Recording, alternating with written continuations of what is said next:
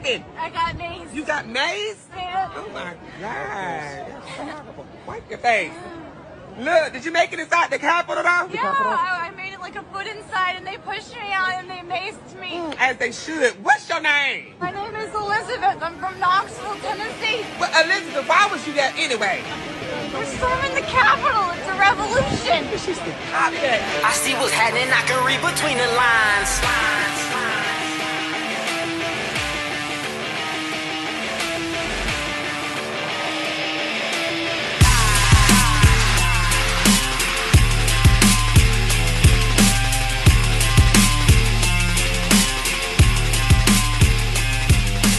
Oh my God.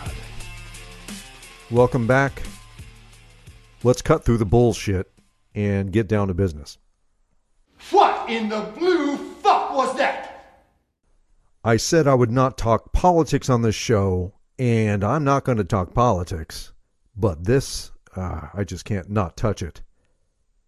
I'll just say that what happened last Wednesday, on the day I released the show to provide some levity to what I thought would be a circus, ended up being a total dumpster fire. And this is not about politics. It's about a large group of crazies, cultists, who do not represent anyone other than themselves and their ideology. And don't get confused and think that everyone who voted for Donald Trump thinks like these guys. They certainly do not represent the Republican Party either. I have a lot of friends who vote red, and they're sickened by what they're seeing. This isn't about politics. This is about American or un-American history, specifically terrorism. Not since nine eleven have I seen anything like that. And this was a group of Americans doing this. People who are trapped in the Civil War era thinking this was like Custer's last stand. You remember what happened to Custer, right? He died. What were these people thinking? I don't recall a day since nine eleven when I was sadder. Complete horseshit, and they embarrassed us on a world stage. And, and uh, don't get confused. The world is laughing at them, not us. Let's be clear about this. These backwoods motherfuckers, they don't represent us. We think with clear heads. They obviously do not. I understand they were upset. But look, if this was a Black Lives Matter march, the people of which would never have done this, they'd have been vaporized before they reached the steps of the Capitol building. They were gassed the last time they got close.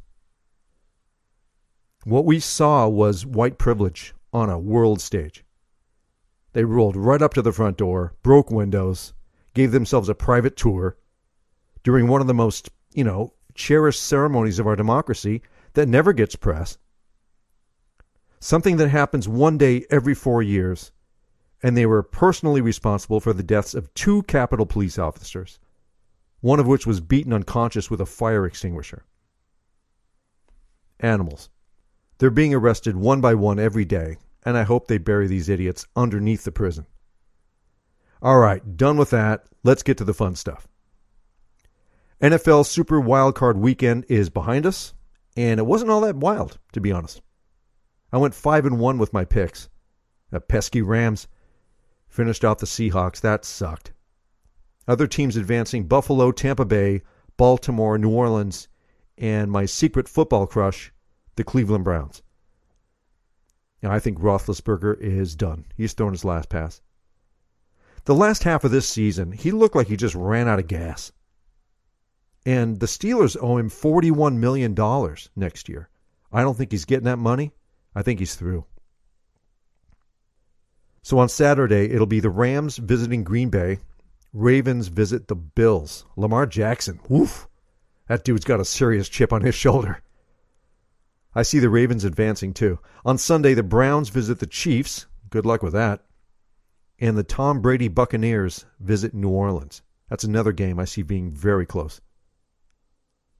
So I don't know if it was divine intervention or just plain luck, but when COVID hit us hard in March of last year, and states started mandatory lockdowns. Groceries became hard to come by. You couldn't find toilet paper anymore, which was weird. Netflix graced us all with maybe one of the best documentary series of all time, Tiger King. Joe Exotic became one of the best things to happen to twenty twenty. This guy, if you haven't seen Tiger King, he's one of the most interesting human beings I've ever seen. He's a skinny, gun-toting hillbilly with a bleached blonde mullet, brown Fu Manchu mustache. He owns a zoo in Oklahoma. And he has this rivalry and a deep hatred for Carole Baskin, who owns an animal sanctuary in Florida. And she sees Exotic as a criminal for keeping these tigers in captivity, which I don't disagree with. Things go south in a hurry. South. South. Ooh, I make a pun. If you haven't seen it, I won't give too much away. You should have seen it by now. But it takes so many twists and turns. You won't be able to stop watching this thing. It's like a drug. I can't play clips from it, but here's the audio from the trailer.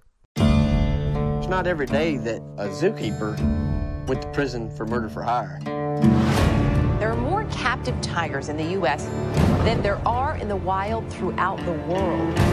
Animal people are nuts, man. They're all crazy. I'm sure y'all got a story to tell. Good afternoon, ladies and gentlemen. My name's Joe Exotic, and this is Sarge. He was like a mythical character living out in the middle of bumfuck Oklahoma who owned twelve hundred tigers and lions and bears and shit. Come here, love me. Outspoken, good looking, love to party and have fun. I don't think we're done blowing shit up today. I don't figure you are. They have a heart and a soul and a mind. I've learned from them. But Carole Baskin keeps saying, I can't have these tigers. If he ever had an enemy in his life, it was Carole Baskin. Hey, all you cool cats and kittens, it's Carole at Big Cat Rescue. Carole is the Mother Teresa of cats. We will end the private possession of these cats. This is my way of living, and nobody's going to tell me any otherwise. Carole has an army of people working for free. She's a plain out hypocrite. She literally does everything that I do. So Joe says, will you go to Florida and what? You'll let her lady. What a story. And it got way bigger. Sometimes they say that I'm the prototype for Scarface. We're supposed to be sexy, and we're luring people in. You may now kiss the grooms.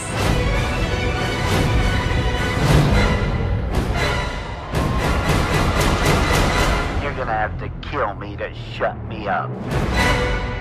This is my first album, I Saw Tiger. There's twenty-eight songs and sixteen music videos. I saw Tiger, now I understand. I saw Tiger, Tiger saw man. Oh yeah, he produces music videos too, which you know for sure is not his voice. This guy's so involved in so many things. And he's the epitome of a narcissist. You're intrigued by him. You don't like him. But you do like him at the same time because you can't believe someone like this exists. He lives on his own planet. It got me thinking, if this was a reality series, which in a way it kind of is, would you say that you watch reality television? I mean, there's a stigma attached to reality T V. It's junk television. I mean, the reason why it's junk television is because the subjects are most often brainless, aloof, horrible, totally unlikable people. But if you're into it, you tune in every week to see what's going to happen next. And that's why the ratings are so high. The Kardashians, for example. I don't get it. I wanted to see what it was about. I watched one episode. I still don't get it. All the Housewives series, hard to watch. It's hard to understand why anyone would be interested in seeing grown women living extravagantly, behaving like spoiled children, and being horrible to one another. I think people watch this stuff so they can escape their own reality. So it works. I just don't know how that works when your own reality is probably so much less complicated than this. I hate to say it, but reality T V needs more Joe Exotics. They're not going to get that, though, That's what makes Netflix so brilliant. They search for these stories. They produce them in a way that networks like Bravo or E! Never could. And that's the difference. Tiger King is a documentary series.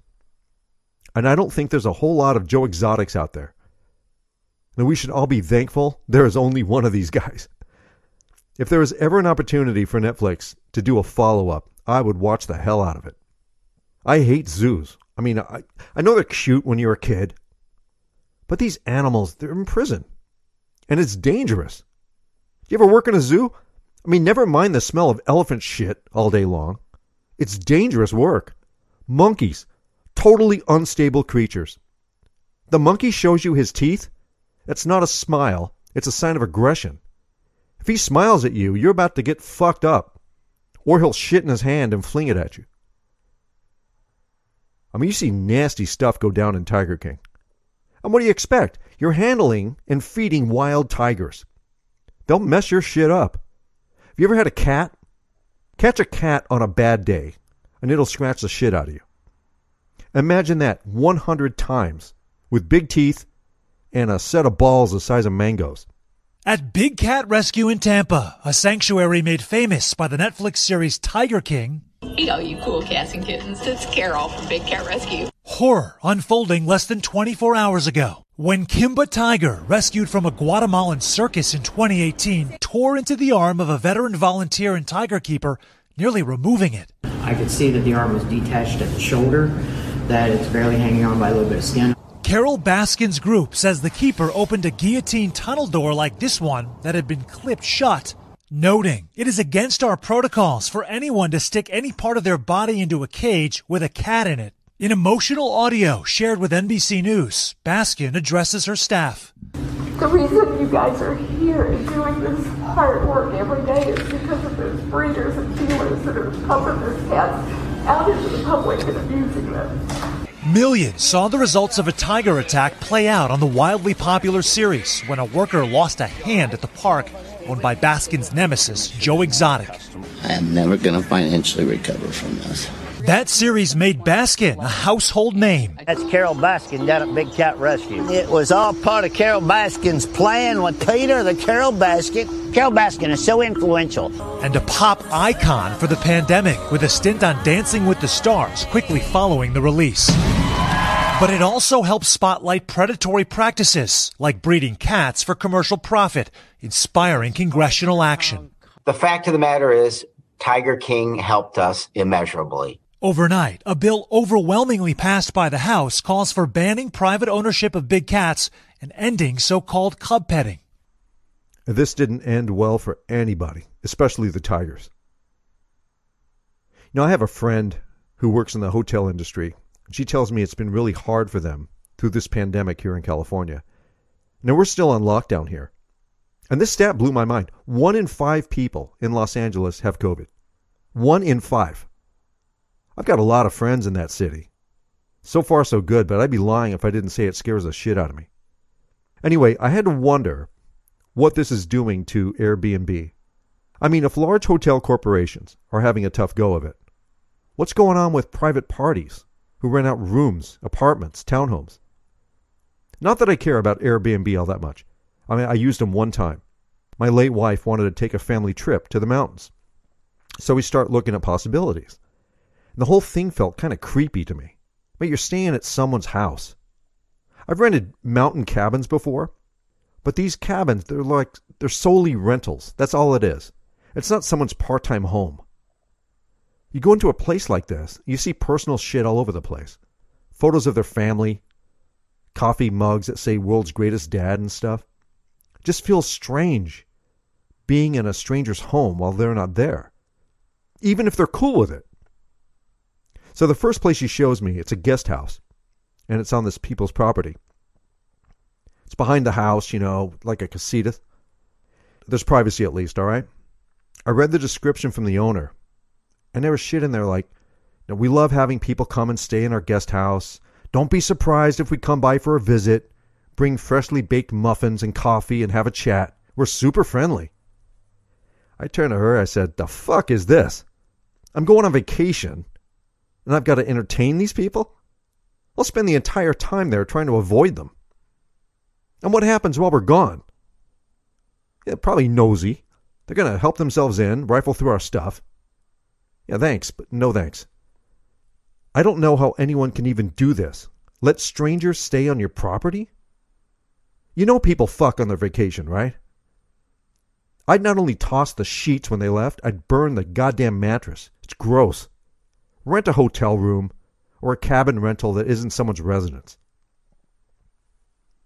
So Alabama beat Ohio State fifty-two twenty-four to win Nick Saban's seventh National College Football Championship. Alabama's sixth with him as coach. It's not even fun to watch this anymore.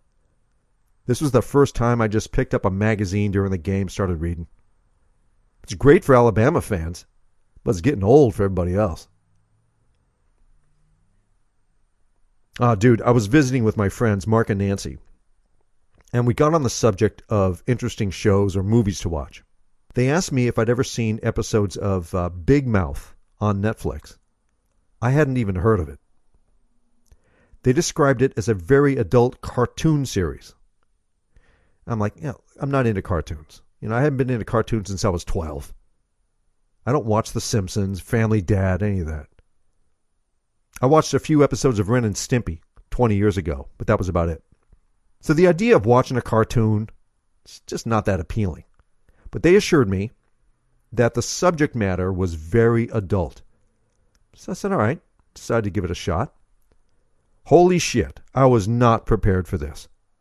First episode of season one, within the first ninety seconds, you'll cringe.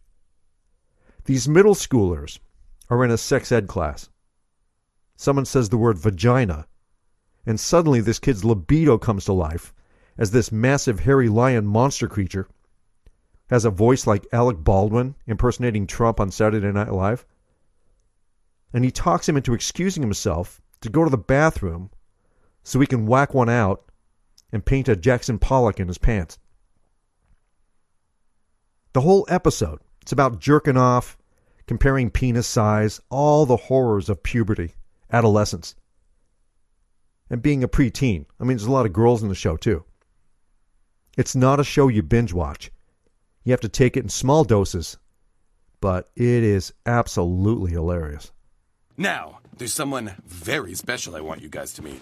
Oh, uh, well, that's a pillow. No, no, no, no, no, no. She's so much more than a pillow. Oof, Maron. Don't you want to just stick your dick in her? Wait, what's that now? Jay, do you fuck the pillow? Yeah, my same question. Oh, yeah, guys. I fuck my pillow. I'm sorry, my tone was off. Yes, I one hundred percent fuck my pillow. And by the way, spoiler alert, the kid gets the pillow pregnant. Actually, wait, spoiler alert. No, he doesn't. He thinks he does until the pillow gives birth to a baby pillow that looks like his brother. It's that kind of show. So well written. It's dirty.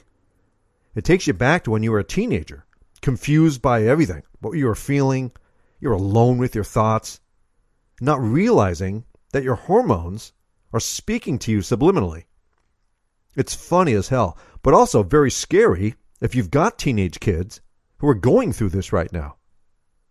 I know there's a message here for parents, but it goes beyond that, because it explores relationships and sexuality and the adult characters. It's like the sex ed cartoon kids need, but seriously should not watch. Bottom line that I get from it, men need to do some homework when it comes to women. Not all of us, of course. But the more work you do to understand women, the better you're going to be in the long run when it comes to relationships with them. It's one more example that life does not come with a handbook. You know, come to think of it, I'm kind of I'm full of shit. I do watch cartoons. I watch Beavis and Butthead. That's a cartoon. Pixar movies, those are kind of like cartoons. So I guess I do. Yeah, no shock. That's why I'm still like a twelve-year-old. So, hey, look, I, I know I went a little off track with the what if segment last week. It should be more intelligent, more thoughtful, a little more serious. I went with Michael Jackson thing instead. I thought it'd be funny. So this week, I'm going to be a bit more scientific, treat it more respectful, more adult. So here is my what if for this week. What if farts had no smell? they sound ridiculous, which is what makes them funny. Because you can make the same noise by blowing air into a balloon and releasing it. But is that as funny? I see lots of upsides to this possibility. Would it be then okay to do them in public? Or would it still be seen as something offensive and disgusting? What if you're in, say, a crowded elevator? Would it be all right to start ripping ass all over these people? Maybe it could provide some levity without offending people with the smell of diarrhea, turning the whole place into a toilet. You know.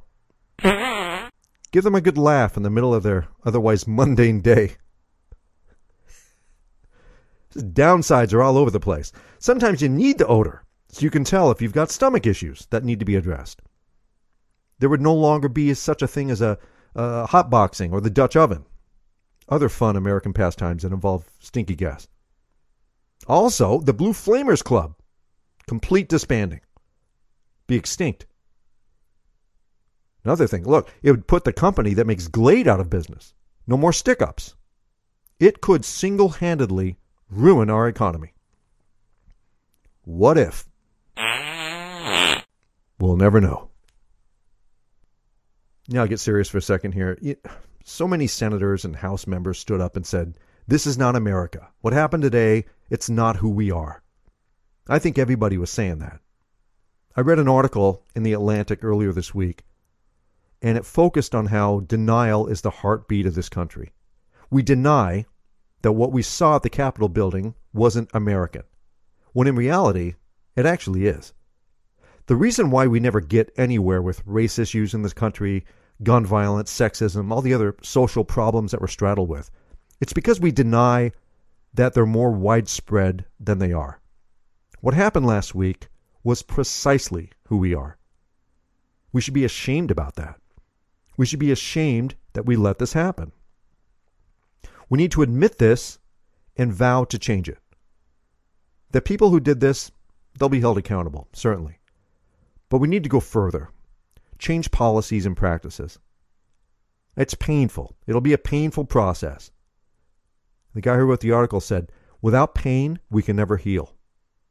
We need to see ourselves for who we truly are, not what we perceive ourselves to be.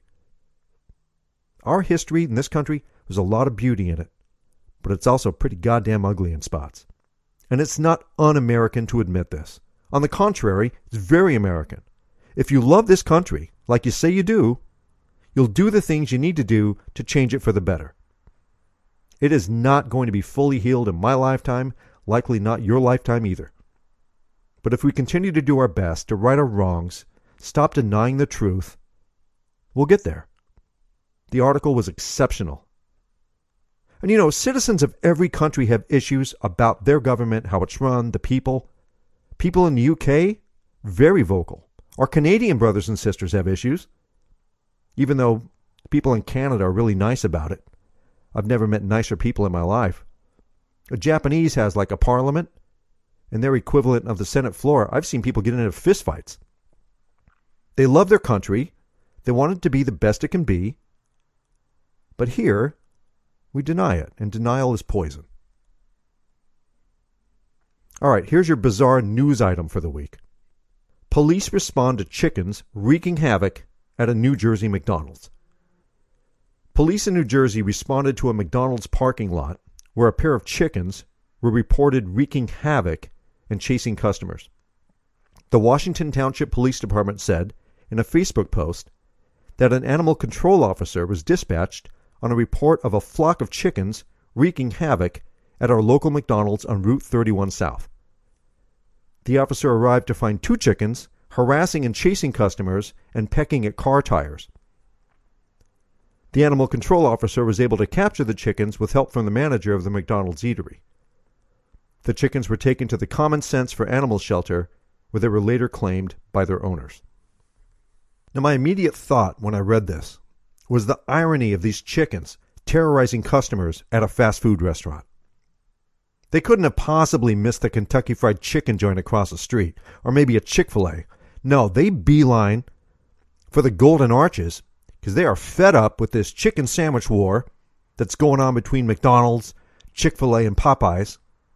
And, well, hey, you know, a brother's got to take a side. And who gets terrorized by a chicken anyway? This is in New Jersey? What kind of alpha dog are you? Chicken comes running at you, you heel back and punt that bitch across the parking lot. Defend yourselves. These are chickens, not rattlesnakes or mountain lions. Although I gotta tell you, chickens are mean little fuckers. When I was a kid, we had a dog. His name was Otis. I think we named him after the town drunk on the Andy Griffith show. And that should tell you a little something about my family. That little shit was constantly getting loose. Well, I guess one day he went into one of our neighbors' yards who had chickens, and he wanted to play with them. And one of them ended up either pecking him in the eye or scratching him. And he comes back bloody, his eyes all messed up, green shit pouring out of it. We couldn't afford a vet bill. We were poor. He ended up getting sepsis or something, and he died. Well, chickens walk around in their own shit all day. So you get scratched by one of these, you better get your ass to the hospital for a shot of antibiotics really quick. Anyway, so the next time you, you feel guilty about eating some fried chicken or a chicken sandwich, remember these two punk asses chasing people around a parking lot, poking holes in their tires. Passive aggression like that deserves some payback. And there's no better payback than a crispy chicken sandwich. Assholes. All right, I'm all out of stupid shit to say, at least for now. Thanks for listening. Have a wonderful week. Subscribe to Inane on Apple Podcasts, Spotify, and follow the show on Twitter at The Inane Podcast.